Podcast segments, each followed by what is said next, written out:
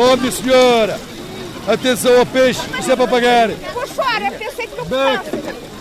Oh my God! É isto todos os dias. Olha, estás a ver aquilo? Para trás das caixas. Respeitem. Olha, olha, olha o ladrão do carapau. Põe lá o carapau. Não há nada que me veja, homem. O português é rápido nas mãos, mas eu sou mais rápido que o olho. Viste aquele? E, e quando eu estou a tentar explicar que isto tem dono? Se eu for da água, isto é de todos. É de borla. Depois de uma hora no mar, a rede chega à praia. Dentro do saco, milhares de peixes. No ar, um zumbido intenso e escamas que saltam por todo o lado. Rapidamente, uns 20 pescadores ajoelham-se para começar a escolher o peixe que vai para a lota. O chefe grita com eles e com as dezenas de curiosos que se vão acotovelando em redor. O que é que temos de O que é que você quer? Cabala! Quero, mas não quero cerveja. O saco vem cheio de peixe pequeno que não pode ser vendido na lota. Não tem mal, contornam-se as leis. No verão, com o radar sempre ligado à cata dos fiscais, os pescadores vendem-no ilegalmente em plena praia aos turistas. Mais fresco não há. Não tem daquele pequenininho? Tem, Jaquinzinho. É daqui. Tu queres? Isto é uma pesca centenária. Houve aí um estudo feito por um senhor que era capitão da Marinha, Baldac da Silva, e chegou a ter, ui, cerca de 300 chávegas na costa inteira. Chávegas, atenção, chávega era o nome algarvio, porque isto aqui nunca foi considerado chávega, é- era as artes. Já foram mais de 300 barcos na Chávega, 300 companhias destemidas a lançarem-se ao mar a partir da praia. Uma pesca arriscada que atravessa a arrebentação das ondas e que agora é praticada por muito menos. José Vieira, dono de uma dessas companhias e presidente da Associação de Arte Chávega, faz as contas ao que ainda há. Costa da Caparica e Fonte Telha são 12 embarcações. Eh, Depois em Vira são 5, Pedrógão 2, Figueira são 3, Tocha 2, Praia de Mira 5, Poço da Cruz 1, Espinho são 3, depois tem 2 ou 3 no Furadouro. São 52 ao total.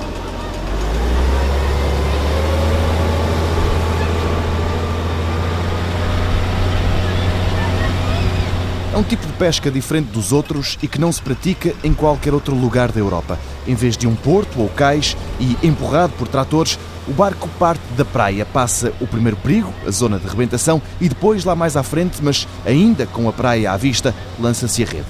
Voltam para o areal, cruzam novamente a zona de rebentação e, quando estão em terra, ligam os tratores para começarem a puxar o saco. José Lucas, da Vagueira, é arraiz de terra. É para abrir as bocas! Assim, ó! Que é... é. Era aqui, aqui! Olha aqui o cachorro! Quando o barco chega à terra, encalha-se o barco, mete-se a rede ao barco, uns vão para o trator, outros vão para o trator e outros metem a rede. Quando acabar de meter a rede, esperemos que a rede regresse do mar. Depois, quando a rede chegar à borda, toda a gente vai trabalhar. Vamos escolher o peixe que há, se houver para escolher. E nunca sabem o que está na rede. Aqui não há eletrónicas nem sonares, enquanto esperam, os pescadores sonham com a fortuna. Eu agora gostava que viesse Lula. Aí não era preciso muito, mas das caixas de Lula. Não é muito, porque Lula, este ano ainda não estive, mas há uns 4 anos tive 25 caixas de Lula. Foi uma semana menos boa. E ainda não tive essa sorte. Este ano, este ano é para, para equilibrar. Para equilibrar. Ainda não salvei as despesas, mas melhor dias virão. Pescarias boas, mas que mesmo assim não rivalizam com as de outros tempos. Quando nós fazíamos na altura em escudos, nós fazíamos 4 mil contos, 5 mil contos, que eram escudos, os patrões. Se a gente chegar aos 4 mil, é um leitão, mas passar 5 mil são dois. E quando fazia-se assim a boda. A malta também trabalhava com mais gosto e fazia-se a festa. José Lucas é o chefe do pessoal que fica em terra. O irmão Carlos é o arraiz de mar. Dentro do barco é ele que manda nestes tempos de mudança. Isto antigamente mandava, era o arraiz de mar e o arraiz de terra. E o arraiz de mar mandava no mar, o arraiz de terra mandava em terra. Mas agora não há nada disso. Agora já não se diz arraiz, agora é o mestre. E normalmente disse sempre o arraiz, o arraiz, mas agora mesmo as autoridades chegam ao pé. Antigamente era o arraiz, o arraiz, encosta à borda, agora agora é o mestre. Tem que orientar, ver onde é que se larga a rede, orientar a malta. É a responsabilidade que tem. Eu vou ao mar, é a responsabilidade da malta que leva dentro do barco e tem que ter responsabilidade por eles. E na Chávega há um momento crucial. Com o mar calmo faz-se bem, mas com o mar bravo, a altura em que o barco ultrapassa a zona de rebentação requer nervos de aço, conta o arraio Marco Silva. Tanto ao entrar como ao sair, naquela zona de arrebentação, eh, aquilo, pronto, tem que ter um golpe de vista certinho. Tem que ser naquela hora e tem que ser naquele momento preciso de passar. Também isto é uma responsabilidade. Aquilo só manda um. Ali dentro do barco só manda um. É agora, é agora e tem que ser agora. E pronto, muita gente não, não quer e não tem essa experiência para isso. Estofo, coragem, para decidir sobre o destino da tripulação. Uma palavra que na arte chávega muitas vezes é sinónimo de família. Aquela é a minha sobrinha, olha, este é o meu tio, aquele é o meu primo. Isto é uma família completa aqui que está. Eu não estou a mentir. Aquele também é meu primo que está ali. Aquelas senhoras estão lá. Também são de família desta. É, é, praticamente são. Aquele também é meu primo que vem lá. Olha, vou segurar de filmar lá aquele. Também é meu primo. Não estou a brincar, é, mas, é, mas é porque é verdade. O Júlio, aquele também, olha, aquele. Oito da família, aqui seguidinho, está a ver? Não estou a brincar, é, se eu pergunta que é eles. E sempre foi assim, desde que se recordam. Atualmente as companhias têm entre 12 a 25 homens e mulheres. José Lucas diz que emprega mais gente do que devia, mas sente-se obrigado a fazê-lo. Tenho trabalhado com 13, 14 pessoas e já era a mais. Este ano, me estando tão mal no trabalho lá, não ter 25 pessoas. É muita gente. Esta arte aguenta muita gente. É uma garantia que eles têm, mesmo que se não ganhar dinheiro, que ao menos o comer. Na Torreira, Marco Silva, Arrais do Barco, M. Fátima, tem uma companhia mais pequena, mas faz o mesmo. Os tempos que estamos a viver são difíceis e há malta que não tem dinheiro para comprar comida e vem aqui, oferece um bocadinho do trabalho e depois, em recompensa, leva, leva um bocado de peixe para ter comer. Vem hoje, vem amanhã, vai levando.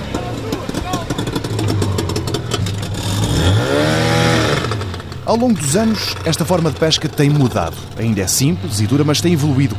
Os remos e os 40 homens que os trabalhavam foram substituídos por um motor que ajuda e muito a passar pelas ondas mais complicadas. Vamos aqui passar a arrebentação, chama-se a entrada. Temos aqui agora a entrar na entrada do mar. Esta é a parte mais complicada. Não, é a parte mais complicada quando o mar está picado. E depois temos a outra arrebentação que se chama a cabeça, que é mais fora aqui é pancada de mar. Está um bocadito de vento do chão de sul, um bocado de caixão, vai-se por aí à turra. João da Mortosa, um dos nomes mais respeitados da chávega, agora retirado da pesca, lembra-se bem do antigamente, do tempo em que não havia tratores e era a força de homens e bois que puxavam para a terra as redes e o peixe. No outro tempo era com bois, varas e rolos.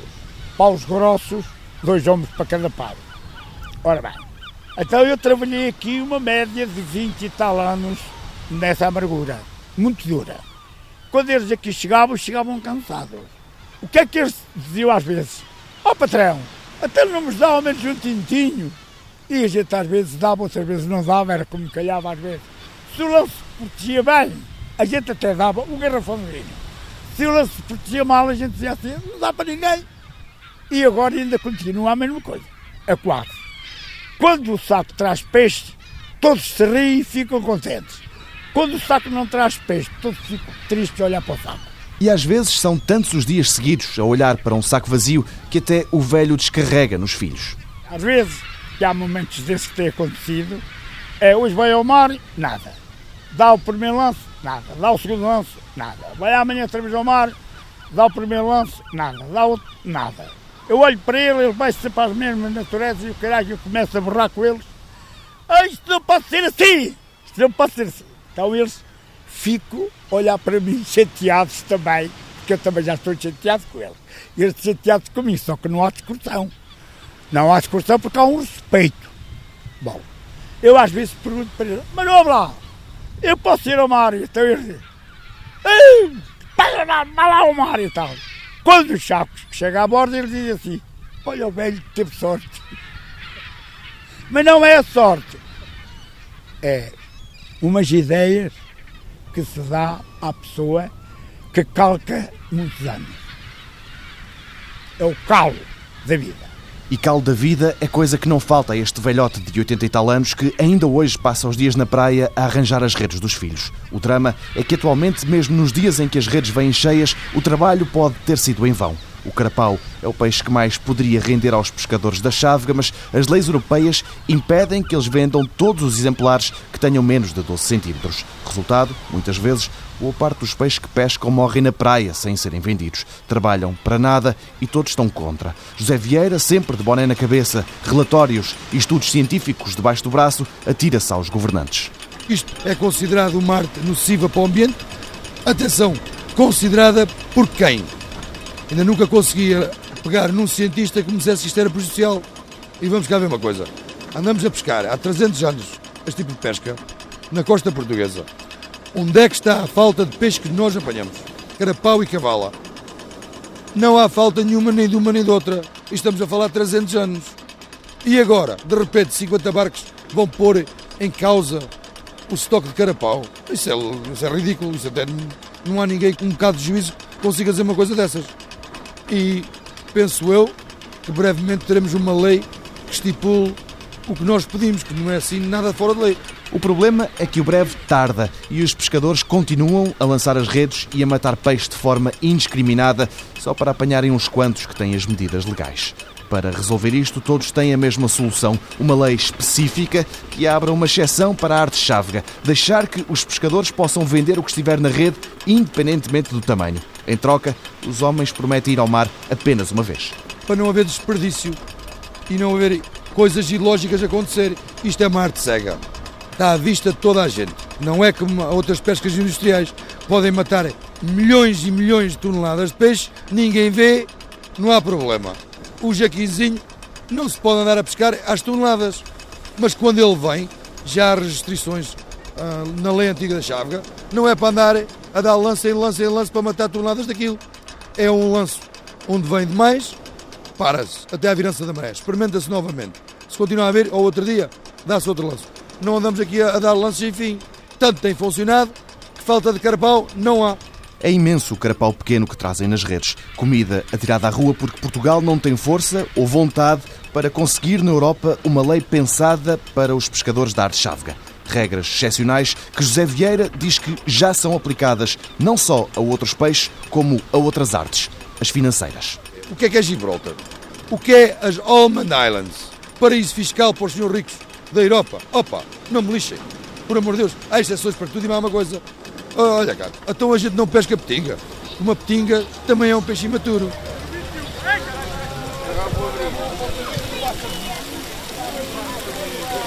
Olha o pau, olha o pau para barreira. Na torreira, mais uma rede acaba de chegar ao areal. Bruno Murta, com as galochas dentro de água, olha para o que pescou abana a cabeça e dá ordens para que não se puxe mais a rede. O saco está a transbordar com um carapau miúdo, aquele que não pode vender. O que é que eu consigo dizer isto? Uma rede cheia de carapau tem que ser devolvida ao mar. É o que vai acontecer. Porque a lei dele não se pode apanhar, derivado ao tamanho, ainda não há lei específica para isto. Vamos tentar salvar o que se pode para a água, por isso é que o saco está dentro da água ainda, mas há pouco a fazer. Tanto trabalho para nada. É o que se pode dizer nisto. Vocês estiveram aqui mais de uma hora envolvidos nisto. Passou de uma hora. Passou de uma hora. Vê-se algum carapau grande, que é o caso dali daquele, aquele acolá. O carapau grande que se vê entre milhares de pequenos peixes conta-se pelos dedos.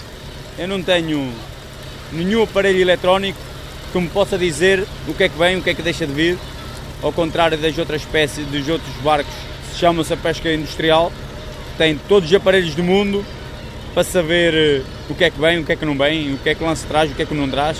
Aqui é chamada arte cega. É um dia de trabalho sem ganhar dinheiro, fora o prejuízo. Trabalhar, arriscar a vida para nada. É assim imensas vezes de norte a sul do país. Eles, as entidades, a Guarda Fiscal diz quando isto acontece devemos chamar eles para vir resolver o problema para entregar o peixe às instituições. Eu sei que na lota o peixe que vai para a retirada, já nem as instituições o querem ir buscar. Agora diga-me se eu comunicasse a eles como é que eles resolviam este problema. Primeiro que cá chegasse era preciso meter o requerimento. Depois que se chegassem a instituições, outro requerimento era preciso meter. E depois leva e não leva, o que é que eles iam fazer a outro peixe? Pelo menos a lei manda, o peixe tem que ser devolvido ao mar, é o que eu vou fazer. Como B, pouco se salva, não tem solução nenhuma. Assim que chega a terra, por muito que eu tente e, e foi na sua presença que o saco ainda está dentro d'água, não posso fazer mais. Olha a paz assim de balde fora. Sem outra alternativa, o peixe volta para o mar. Já moribundos pela falta de oxigênio, os pequenos carapaus são presa fácil para os predadores. Enquanto Bruno Murta fala, um pescador de pé, em cima do outro lado do trator, atira com uma pá o peixe para a água. É um banquete para um esquadrão de gaivotas já habituadas a tamanha oferta. As leis determinam assim, mas determinam mal. Porque isto já não há nada a fazer. A solução passa, passava por dar um lance, dar um lance de manhã. É peixe miúdo, para bende, resiste em lota, a uma não se foge ao, aos impostos e girava dinheiro. Agora é assim, o que é que gerou? Gerou trabalho dos meus tripulantes, gerou despesa minha, máquinas, o desgaste das máquinas, o gasóleo, estás assim. Vamos lá levar este. É isto é que eu chamo crime. Um crime ter de atirar tanta comida fora mas que conta com a cumplicidade das gaivotas. Muitas pessoas discriminam as gaivotas, mas aqui é a nossa sorte. É as nossas empregadas de limpeza. Tudo que é peixe pequeno, eles comem. Ainda bem que existe. Mas não é só o desperdício que transforma os pescadores da chávega em gente amargurada. Os funcionários ganham independentemente da, da, da pesca. Isto é, pesca-se X quilos de peixe, deu uma hipótese de 100 euros, esses 100 euros é feito à percentagem para todo o grupo de trabalhadores. Eh, ganham uma margem desses 100 ou 200, ou o, valor que for o lanço, eles ganham uma porcentagem desse, desse. Se por acaso não se vender, que é o caso de hoje, não, não, não se vender o carapau e, e, não se vender nada, não ganham nada. Foi trabalho em vão. Marco Silva é o arraiz do M Fátima, é ele também o dono de toda a companhia. Diz que o trabalho é ingrato, mas não tem forma de se desfazer dele. Isto é sempre uma incógnita. Quando a gente vai para o mar, é sempre uma incógnita. Não sabe se está lá peixe miúdo, se está lá peixe grado, se está lá peixe bom, se está lá peixe que tem saída, não se sabe nada disso. Eh, o material que eu tenho, tenho aqui mais ou menos 250 mil euros empatados e diga-me uma coisa, se eu tenho isto e também não tento ir ao mar para ver se angario alguma coisa, não posso pegar nestes 50 mil contos em dinheiro antigo e me taxá-lo aí para o lado e, e, e trocar de vida, porque não é 100 ou 200 contos, é muito, muito dinheiro. Tratores, barco, licenças, redes, armazém, carrinhas Dinheiro empatado que, por entre algumas caixas de sardinha, de lula e carapau grande, dificilmente consegue rentabilizar. O negócio bateu no fundo com a cavala. Foi à lota de Matosinhos vender a cavala e vendia a 1 e a 2 cêntimos o quilo. Posso lhe dizer que em 680 e tal quilos fez 18 euros. Até me estou a arrepiar, digo mesmo. Até me estou a arrepiar só com esses números. E anda aqui um barco a gastar gasolina e tratores e, e ainda ontem foi buscar só de parte de gasolina 800 euros e, se for para, andar assim nesta vida... Bruno Murta, a raiz da outra companhia que há na Torreira, também já passou pelo mesmo. O máximo que eu vendi, posso lhe dizer, foi a 4 cêntimos. O máximo dos máximos. Vamos a falar que em Aveiro deixei 166 caixas e a minha irmã levou mais 41 caixas para a lota de Matosinhos. Posso lhe dizer que fiz 70 euros. Agora 70 euros é dividir pelo pessoal que eu tenho. O que é que isso dá? Enquanto olha para o que pescou, Bruno Murta tem contas complicadas para fazer. Assim, duas, três, quatro, cinco, seis, nem que seja 10 caixas de cabala. Estamos a falar eh, uma média de 100 kg a um cêntimo. Será que compensa um carro movimentar-se da Praia da Torreira à lote? Quase certeza que não. O que é que eu vou fazer com isto? Era isso que eu queria, que os senhores do governo viessem cá para ver o que é que se passa realmente nisto. Quem é que ganha o dinheiro? É que os pescadores têm a fama de ganhar o dinheiro, mas eu queria ver quem é que ganha o dinheiro. Eles conseguem se aceder a isso, conseguem chegar à doca pesca e sabem quanto é que nós vendemos o peixe. Por que é que eles não investigam isso? Agentes da Chávega queixam-se dos intermediários. São esses que podem vender o peixe às fábricas para estas fazerem farinha e quem pesca diz que são eles que ficam com o dinheiro todo.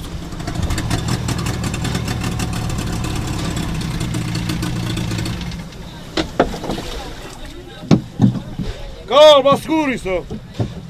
Nos últimos anos, os pescadores já por várias vezes apresentaram aos deputados da Assembleia da República e à Comissão Europeia os seus pontos de vista. A um nível mais local, José Vieira, presidente da Associação da Arte Chávega, tem outros argumentos, como o emprego e o turismo. Isto dá cerca de 20 a 25 pessoas cada embarcação. Ainda é um número elevado de gente. E não só isso, isto mexe muito com a economia local. Aqui na Praia de Mira mexe muito com o turismo. É uma atração turística que outras praias não têm, que não têm isto. É assim em Mira e é assim, diz João da Mortosa, em todas as outras praias.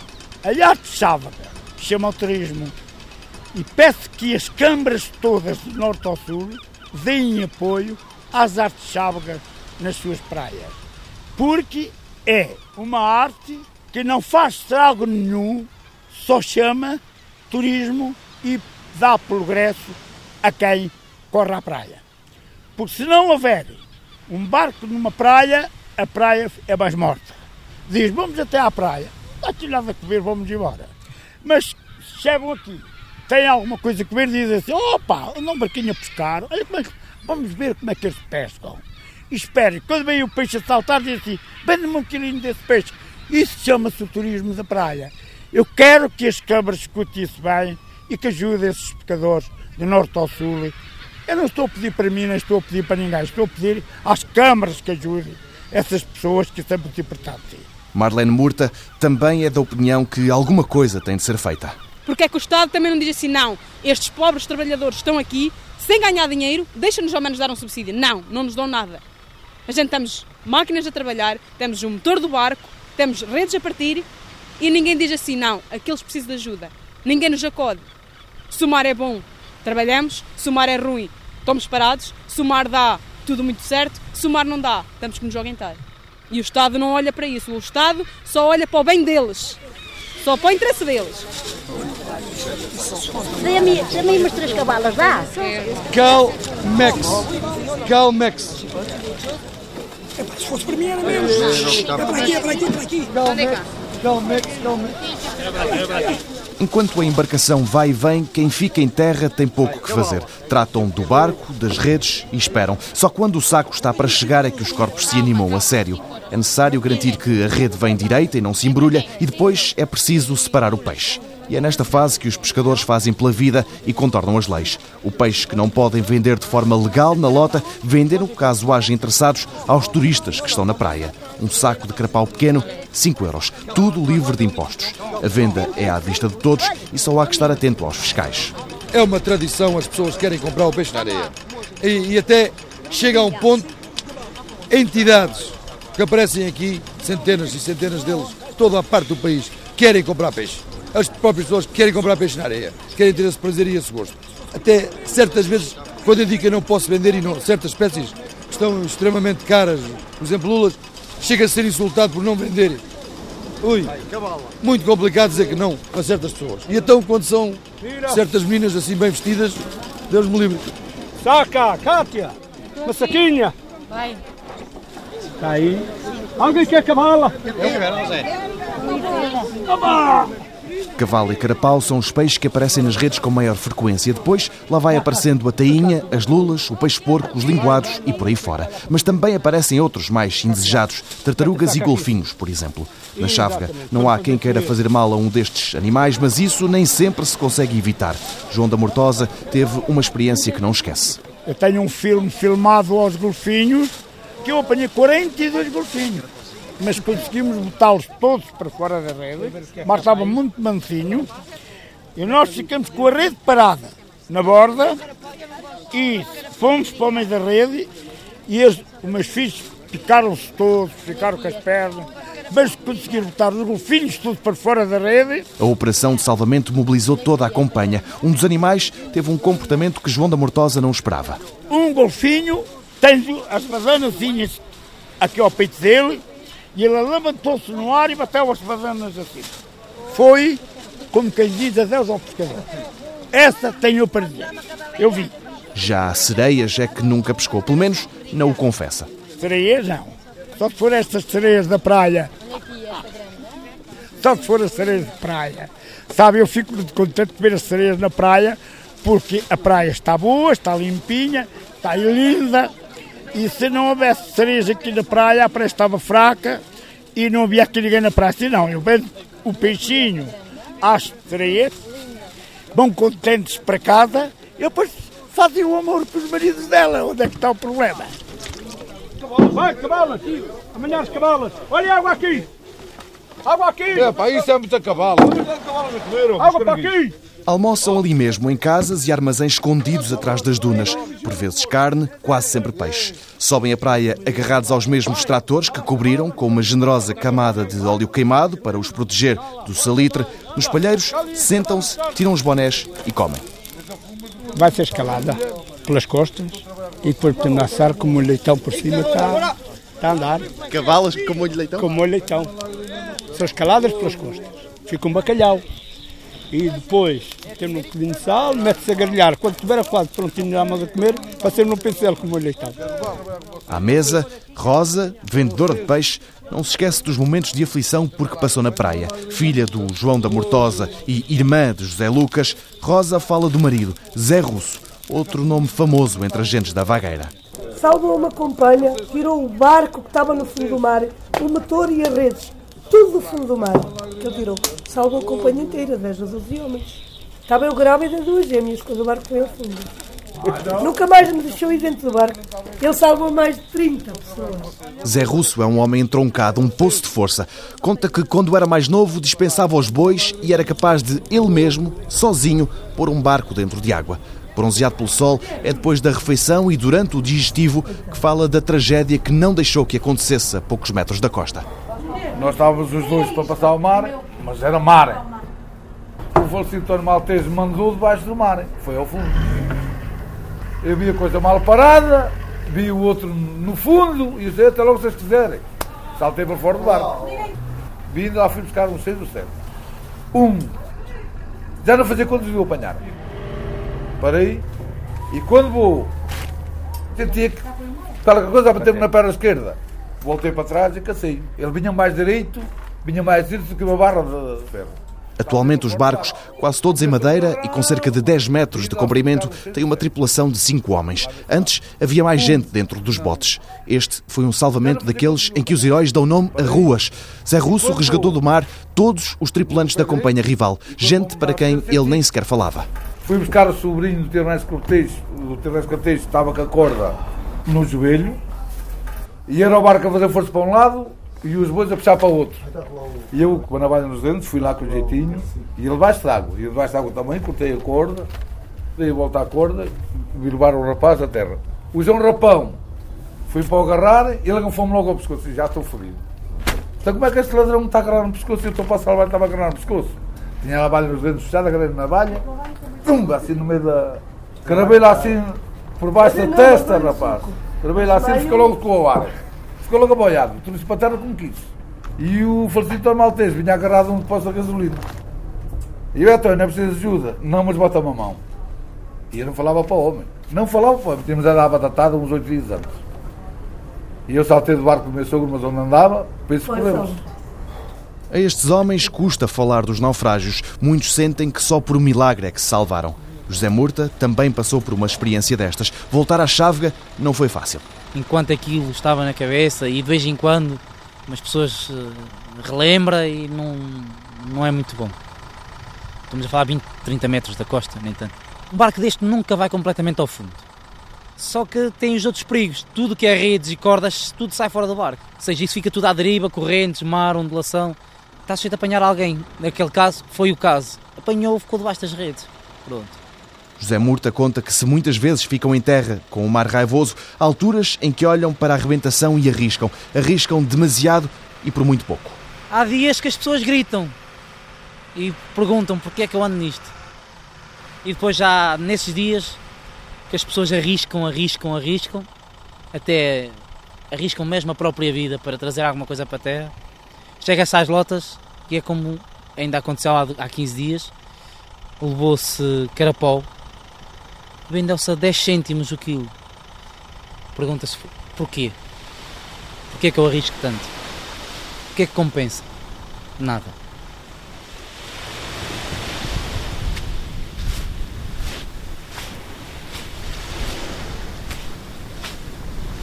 Mas se há uns dias negros, também há outros em que a surpresa é total e os pescadores vão para casa de sorriso rasgado. Um francês chegou cá com um espanhol e perguntou-me quanto é que custava uma saída do barco para fazer uma filmagem. Disseram, olha, mas está mansinho e tal. Já, seja 350 contos. E eu disse, olha, até pode ir mesmo. Então, o barco foi ali até perto da Costa Nova fazer uma filmagem de umas senhoras francesas ou portuguesas, não lhe posso distinguir, mas nós não sabemos para o que era. Duas senhoras e um cavalheiro. Foi nessa tarde de Mar Calmo que a Chávega entrou para o cinema pornográfico, uma arte que deixou os pescadores de olho arregalado. Filmar uma coisa bonita, só que ficamos admirados para aquela arte, não é? Uma arte daquelas, ficamos admirados. E chegaram depois a ver o produto final dessas filmagens? Chegamos sim, chegamos sim, chegamos E é um bom porque filme? é muito bom. Para que amostre uma coisa que realmente não é mentira. É a realidade. Se é realidade, para que é que se esconde? É feio esconder a realidade. José Lucas dá a razão ao pai. Os pescadores não se deixaram tentar pelas artes daqueles artistas. Carlos Alberto, o timoneiro de serviço, aparece nas filmagens, mas sempre agarrado ao leme. Não, não, não, não. Ali não houve ninguém. O único foi meu irmão que se vê lá no filme que vai ao motor, mas tic-tic nada. Está só que mandar o barco, mais nada, mais nada. Meu irmão disse que ia danado, ia, ia ao motor, mas que ia danado. Um bom filme que vendeu bem, garantem os pescadores. Um amigo meu disse que eles ganharam muito dinheiro em fazer esse filme. Porque fazer um filme num barco destes nunca aconteceu. Foi mais vendido para a China. Aquilo era o paraíso. Ou o paraíso à beira-mar, ou, ou o paraíso a navegar no mar. É assim uma coisa. O meu irmão é que sabe que ele tem o filme. Eu também tenho, mas não, já é uma cópia. Não, não.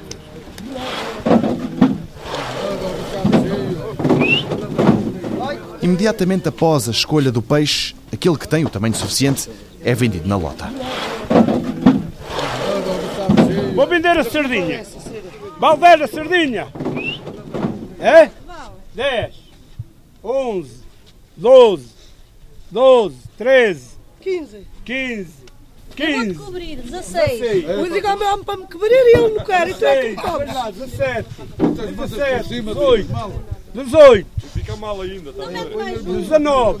Na vagueira, esta venda faz-se num espaço improvisado e é José Lucas, o dono da companhia, que faz o leilão. A comprá-lo estão as vendedoras de peixe da pequena praça da vila. Tenho a minha banca sem sardinha. 24. Ah, é para pôr lá. E mesmo antes da venda, o arrai já fazia as contas ao que tinha para oferecer e partia derrotado. Na praia ficou imenso peixe pequeno que não pode ser vendido. O que tem nas caixas não chega para minorar o prejuízo. Neste momento tenho uns carapauzitos, uma caixita de carapau, meia dúzia de lulas, meia caixa de sardinhas e um ruivos. E uma caixa de cavalas. É só o que a rede trouxe neste momento. É bom? Não, não presta. Não dá nem para a bucha que a gente comeu de manhã. Não dá para nada. Tenho 25 homens eh, diários. Eu que faço para aqui 30 euros, se calhar nem isso. É dividido por 25 partes. Depois ainda vou dar a comer ao pessoal.